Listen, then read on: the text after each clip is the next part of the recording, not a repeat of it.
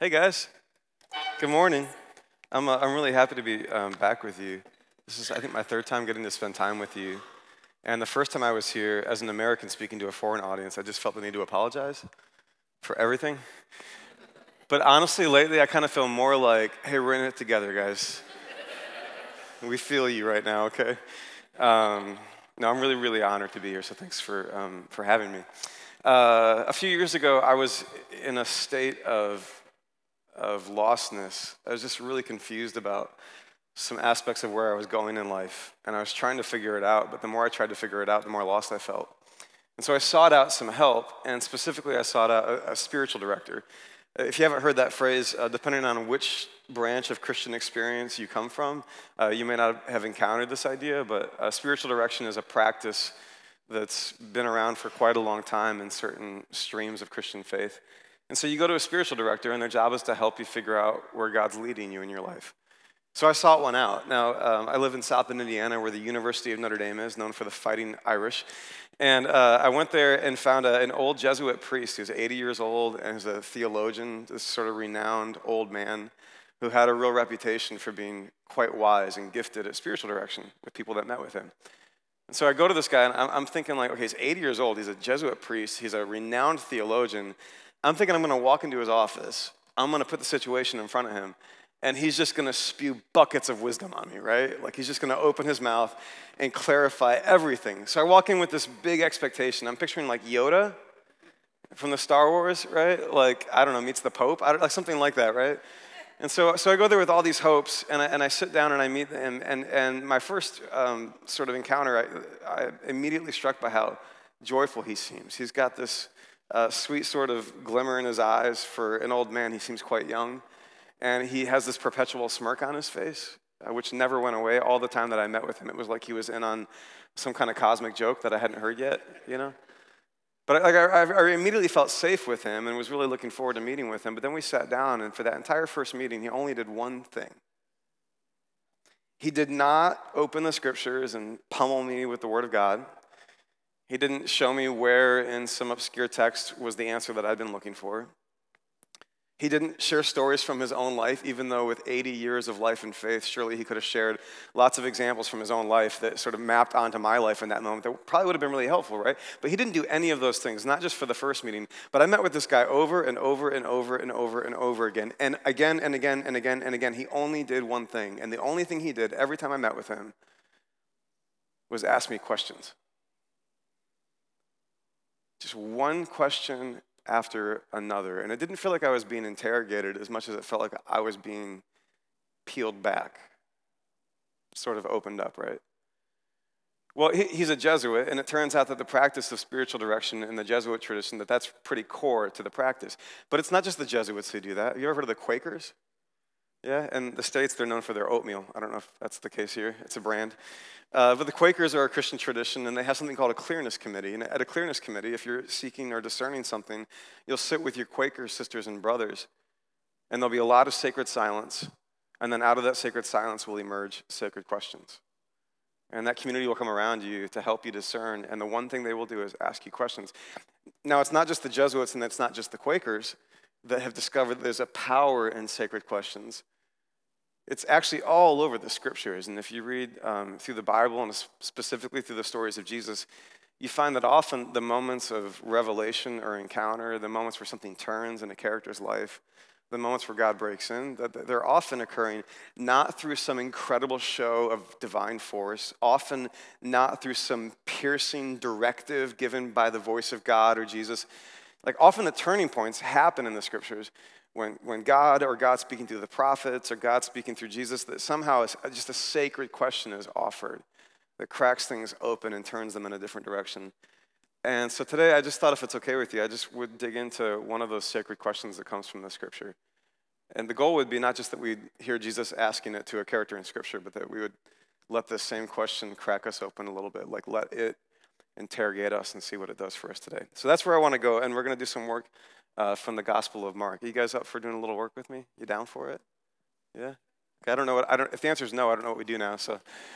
I guess, I guess we'll just go into it, okay? Uh, let me show you from the book of Mark. Uh, this is from Mark chapter 10. Then they came to Jericho. This is uh, the people who are with Jesus. As Jesus and his disciples, together with a large crowd, were leaving the city, a blind man, Bartimaeus, which means son of Timaeus, was sitting by the roadside begging.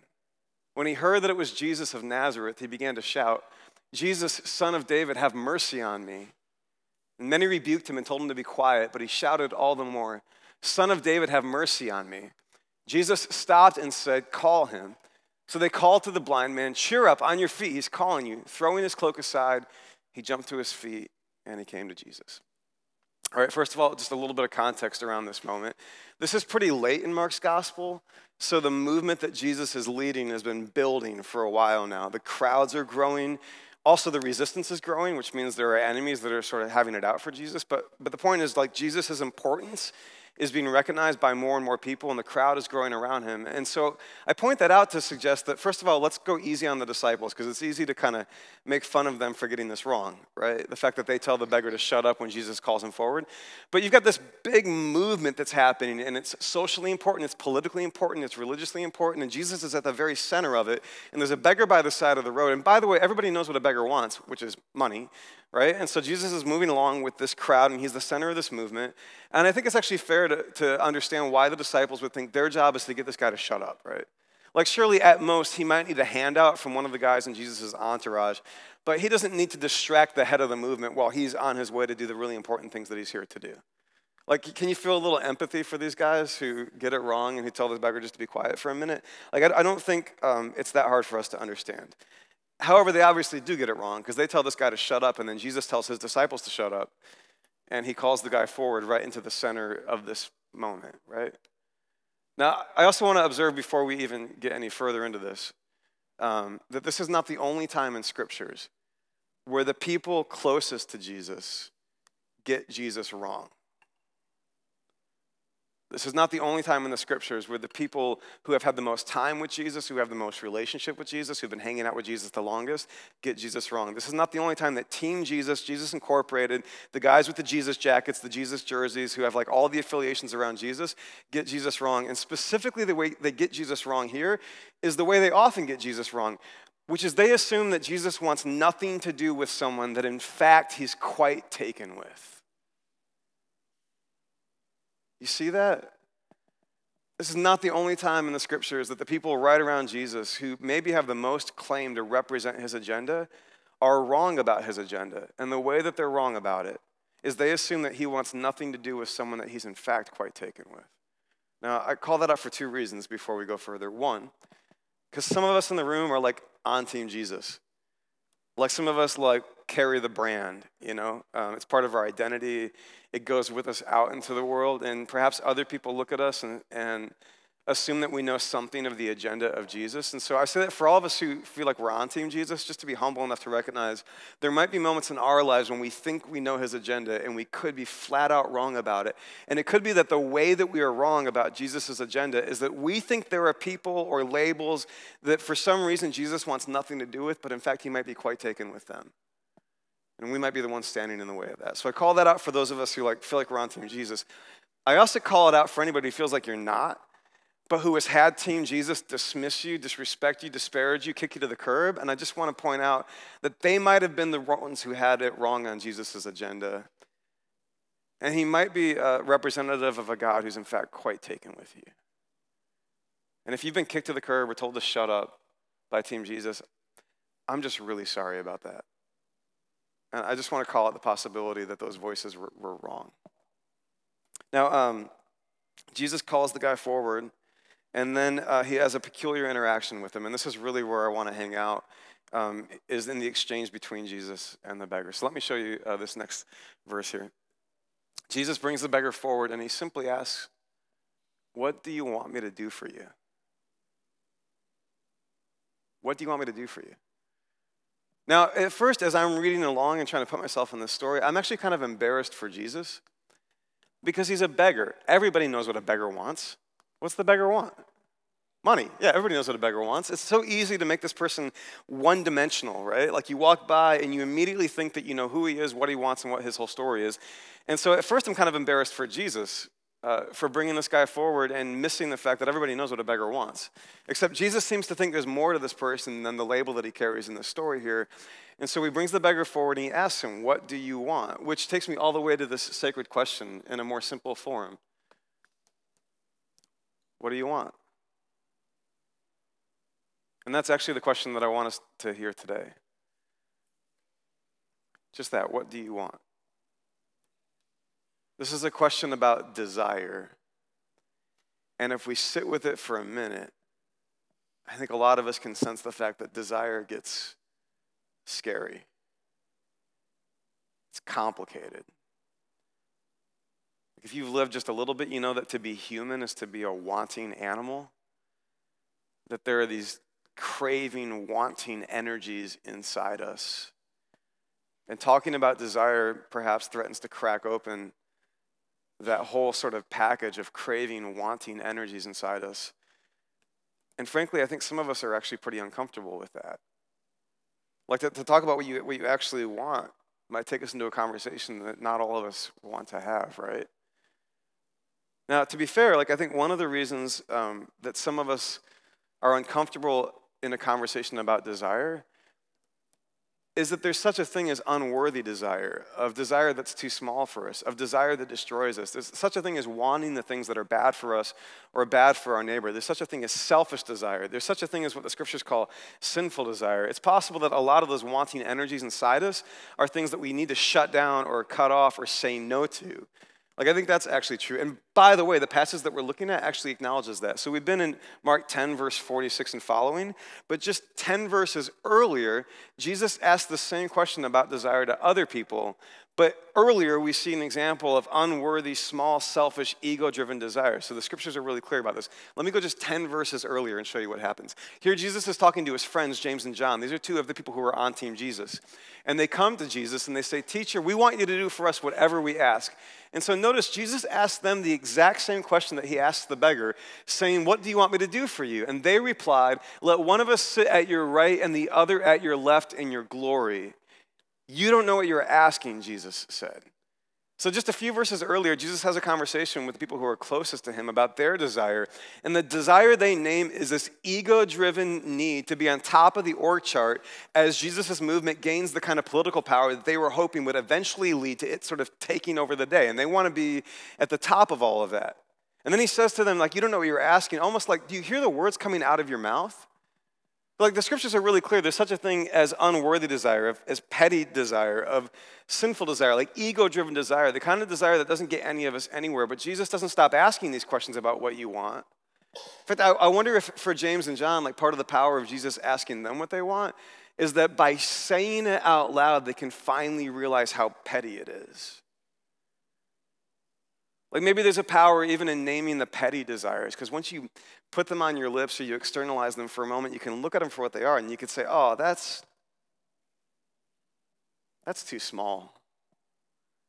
It's petty. It's ego. It's the kind of desire that, when in the driver's seat of our lives or our communities, it's the kind of desire that breaks things, that causes us to war against one another. And so, yeah, there's such a thing as unworthy desire, of course. There's such a thing as petty desire, as sinful desire, the kind of desire that leads us to destroy ourselves and other people, the kind of desire that causes us to try to climb on top of each other to get to the top. But Jesus doesn't stop asking about desire. It's rather that he goes further into it. So talks to James and John and says, What do you want? And they name this petty thing. And Jesus doesn't hang his head sort of woefully thinking about the terrible nature of human desire, the beggar comes along and he says again, I want you to talk to me about what you want. Jesus seems to think that the answer to unworthy desire isn't to cut ourselves off from that wanting thing inside our chests, but to listen even more deeply to it, to go further into it, right? There's a, a writer, um, sort of hometown team here named C.S. Lewis. Uh, who says it like this in The Weight of Glory, a book that he wrote. He says, It would seem that our Lord finds our desires not too strong, but too weak. We are half hearted creatures, fooling about with drink and sex and ambition when infinite joy is offered us. Like an ignorant child who wants to go on making mud pies in a slum because he cannot imagine what's meant by the offer of a holiday at the sea. We are far too easily pleased, meaning you need better, deeper, truer desire, not to be cut off from your desire. And so Jesus keeps asking, like, what do you want?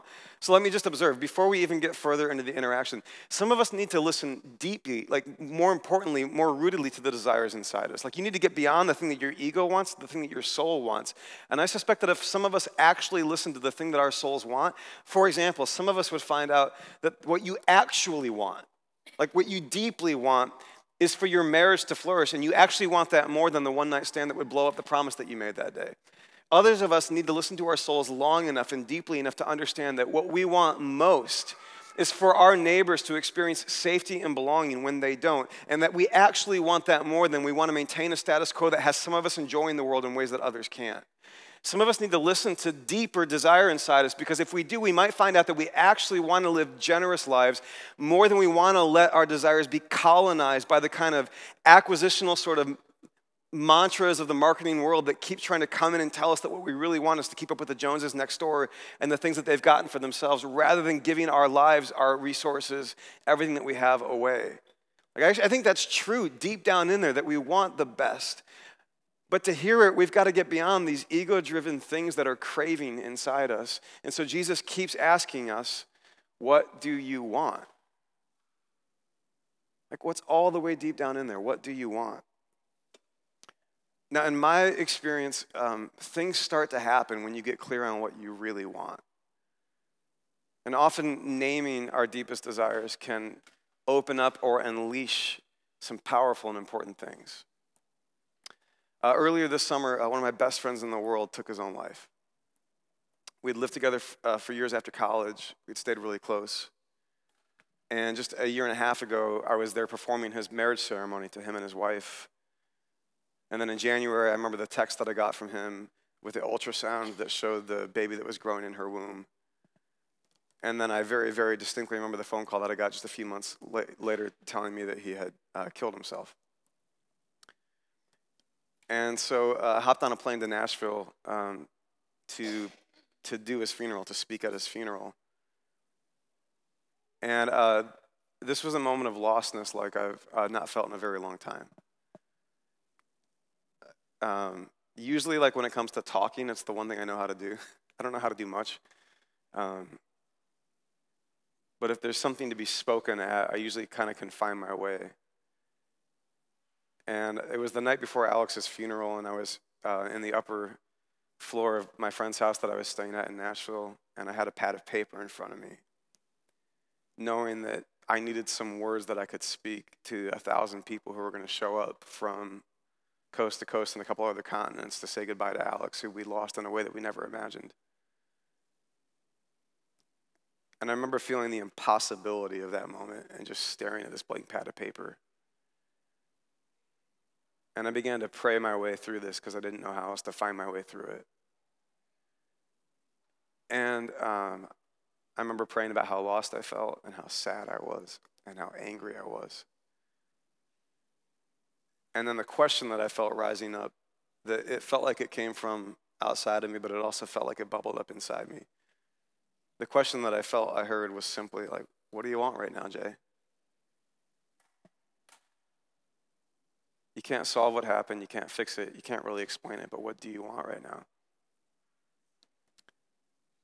And I don't usually pray out loud, but I actually found myself praying out loud in this really dark room. And this wasn't like profound what came out of my mouth, it wasn't um, elevated. But I, I just, I'll, I'll, not forget that what came out of my mouth is simply um, saying, I just want to do a good job.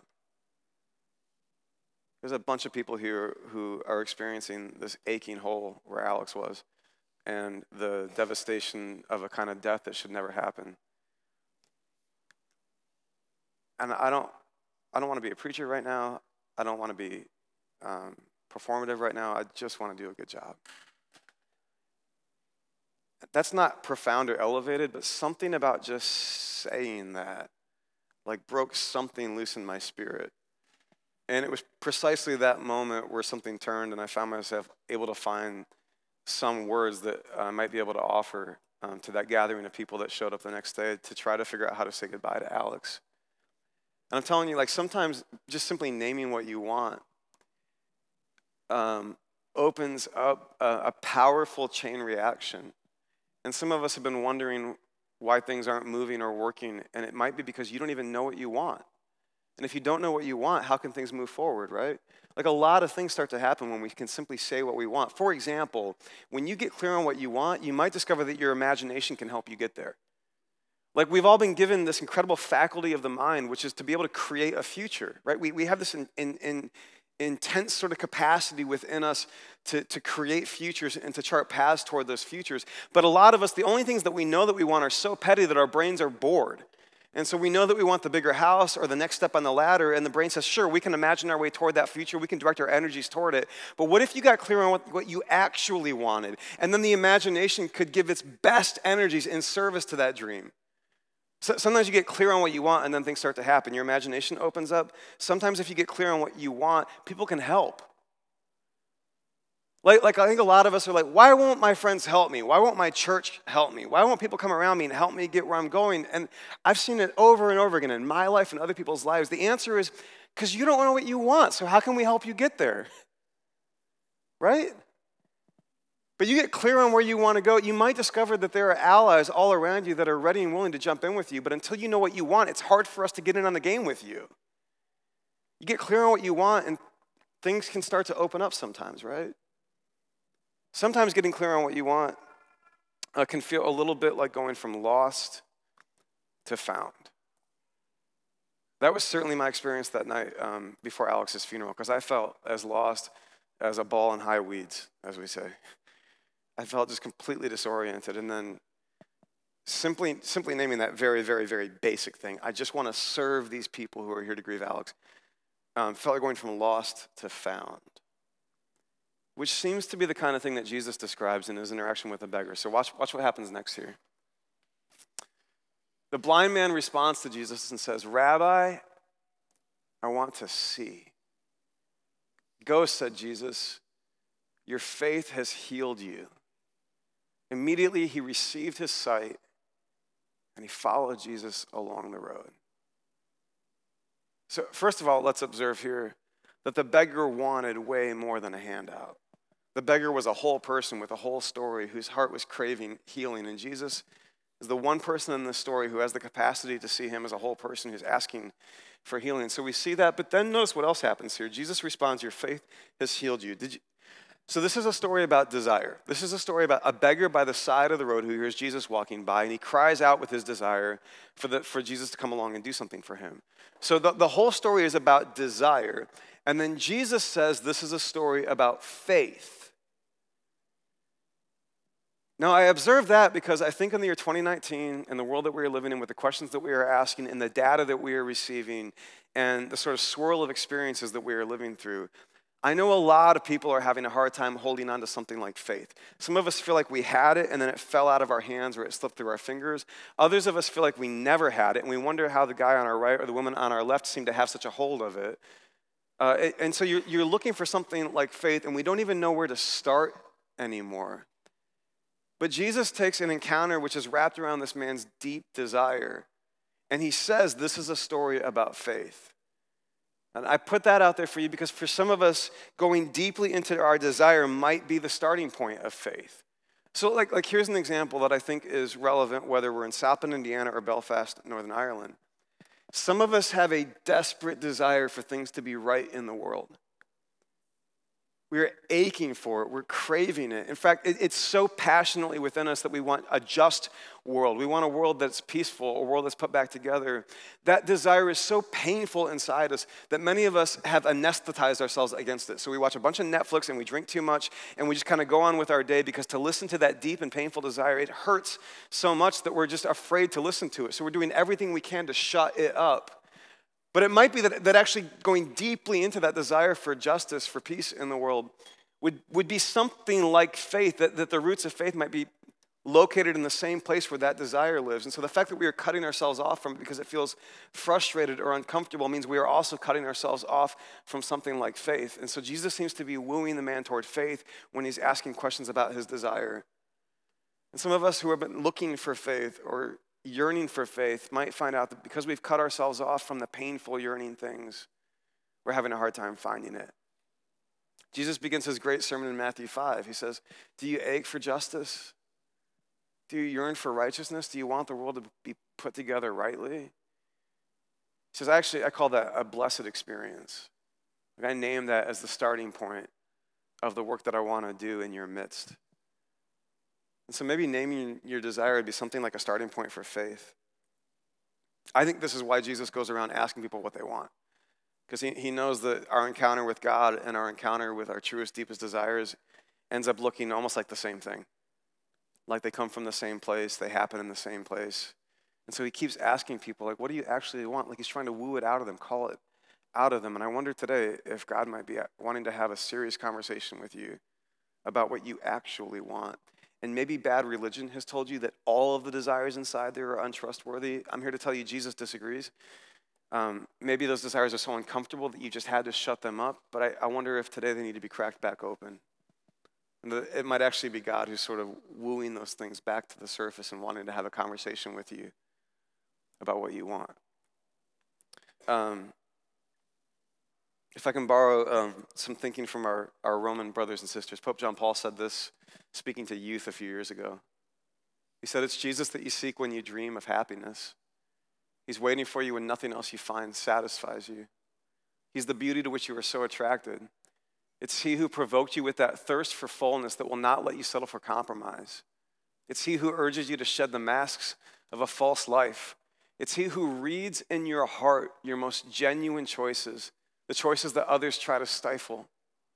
It's Jesus who stirs in you the desire to do something great with your lives, the will to follow an ideal, the refusal to allow yourselves to be ground down by mediocrity, the courage to commit yourselves humbly and patiently to improving yourselves and society, making the world more human and more fraternal. He says it's Jesus who's roaming the world coaxing your best, deepest, truest desires out of those buried places in your soul and asking them to come to the surface, that you might go from lost to found, that you might discover the impossibilities that you've been living with become possible when you start paying attention to that compass inside that's actually telling you where you want to go. And so Jesus asks, What do you want? Now, one other observation um, before we come to the table, uh, which is that in this passage, the beggar isn't the only person who does some wanting. Did you notice that? There's somebody else who does some wanting in this passage. Jesus does some wanting in this passage, doesn't he? He's walking along, his movement has an agenda, and he hears the voice of a beggar, and he stops everything because he wants the beggar brought to the center. Right? And one way of narrating the entire story of the scriptures um, uh, to quote a Jewish scholar, is that it's something like God searching for humanity, God wanting humanity. Like again and again and again in the scriptures, God does some wanting, and what God seems to want is you. That God wants humanity with the affection of a lover that God wants humanity with the fierceness of a mother or a father, that God does some wanting, and the wanting that God does is you. So, of course, God doesn't want to take us away from desire because God has desire, and God's desire moves God toward us, compels God to give God's self for us. The life of God lived in Jesus was all gift, just constantly moving toward those that God wanted. And if we're going to talk about desire and sacred desire, we also have to talk about the desire of God. And it seems to be that God wants you. So, um, in a moment, we'll come to the table, and I'm going to ask uh, the band if the guys would come back up and just give us some music. But before we do that, um, if it's okay, I thought I would lead us in just a brief sort of meditation. Uh, it's a prayer of sorts to help you imagine yourself inside this story. And um, if prayer is a word that works for you, that's great. If not, that's okay too. You could just see it as a, a reflective moment inside the story to see if it speaks to you. But uh, I'd like to kind of sort of demote my words right now and just sort of create a space uh, in case you would like to listen to what's going on inside yourself. And so if you want to be a part of that, you can just, if you want, like close your eyes. Sometimes it helps me in a, in a moment of reflection to kind of put my feet flat on the floor, to just kind of like open my body up a little bit. I promise this won't get weird. Um, and I, I just want to sort of uh, lead you through the movements of this story to see if we can visualize ourselves in this encounter, yeah? Uh, so let me uh, uh, open up with a prayer, and then I'll kind of lead us through that.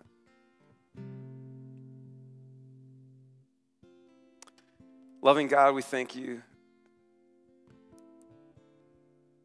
that the love which holds the universe together moves toward us in desire. And that you have planted in the deepest reaches of our souls sacred yearnings, holy wanting that cries out for lives and communities in a world that is put back together. So I pray that as we reflect, you'd help us to bravely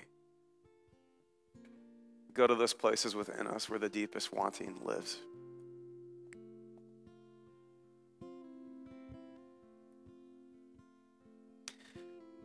Now, friends, maybe you imagine yourself in this story. First, perhaps you're part of Team Jesus, you're in the entourage. You've had some familiarity with him, you've had some time with him. You're a part of his movement, you're invested in his agenda, and then this distraction comes along, and the beggar cries out. And because you are focused and on task, you turn and you tell him to be quiet, to shut up.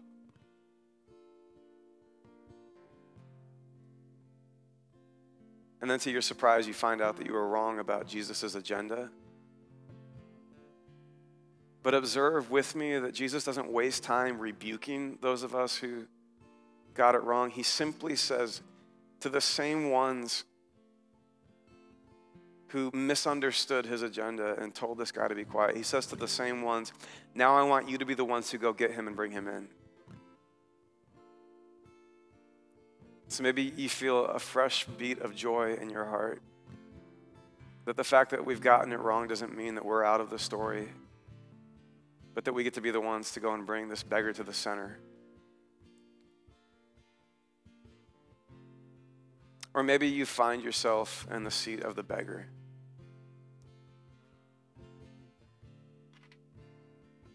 I don't know what it is that has made you a beggar. I don't know what wound, what failing, whether it's on your part or somebody else's, has put you in this place, but there you are.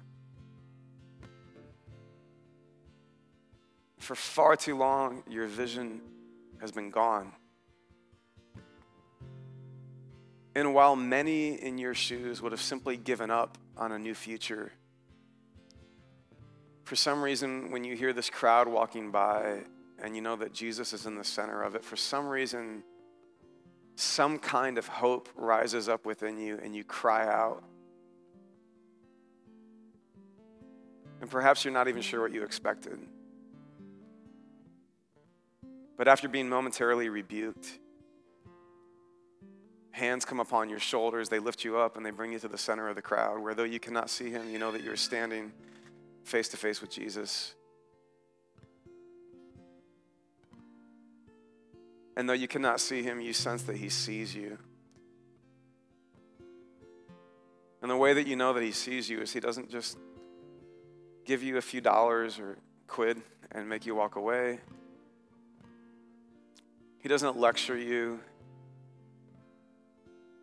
He simply asks you a question about your desires. He says, What do you want me to do for you? You hear those words. What do you want?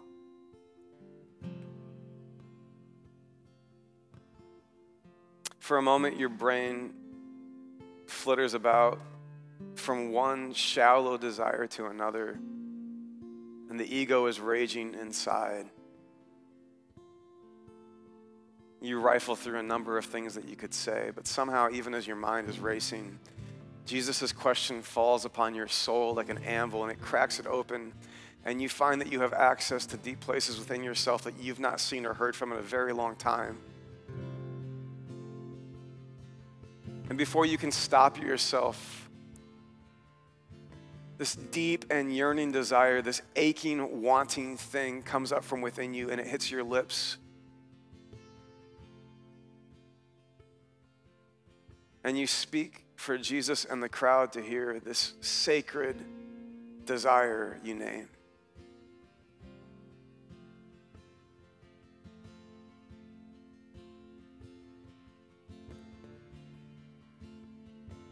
For the beggar, this healing that he yearns for is vision that he would see again.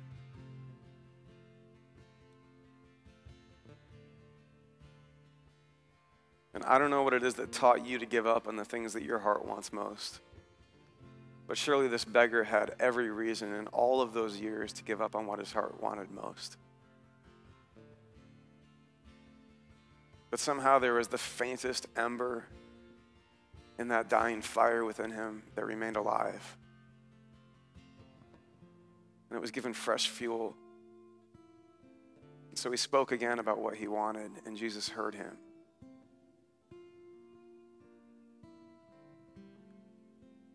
Somehow you find yourself there and you speak about what you want, and he hears you. And then you're surprised to find out that what you thought was a conversation about desire, Jesus heard as a word of faith. As if to say that deepest yearning within you lives in the very same place where faith dwells. And so, having come back to that place, you are in a new place. You are living a life wide open toward the future. And Jesus says, You are healed. Now, I don't know what kind of healing you are yearning for, and I don't know how it will come.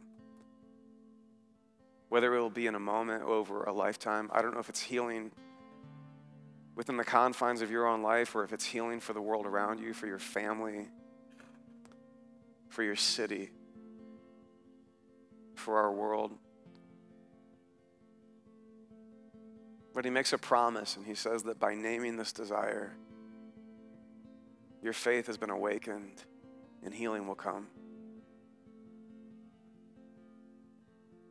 And then you, like the beggar, you grab your things.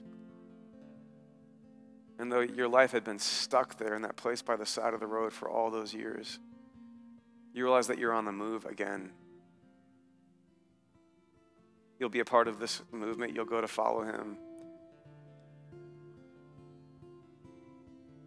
But you sense that the God who has been wanting you is with you. And because of that, you trust that there's a whole new future opening itself up before you. And so you begin to walk.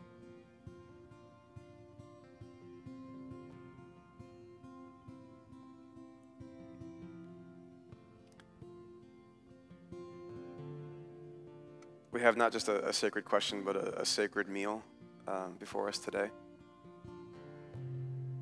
which seems really fitting. The table is often a place where we know desire in the most basic sense.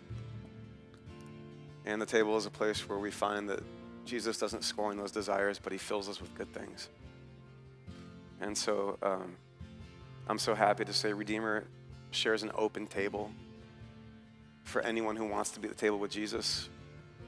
Uh, that this is a family that would love to simply welcome anyone who wants to be at the table with Jesus. And so now I think as you like, you're welcome. Um, there's table in the back and table in the front. There's gluten free and there's regular. And you can go on your own or you can go with others to break bread together. Uh, but now, um, as you like, it's a, a sacred privilege to welcome one another at the table of Jesus.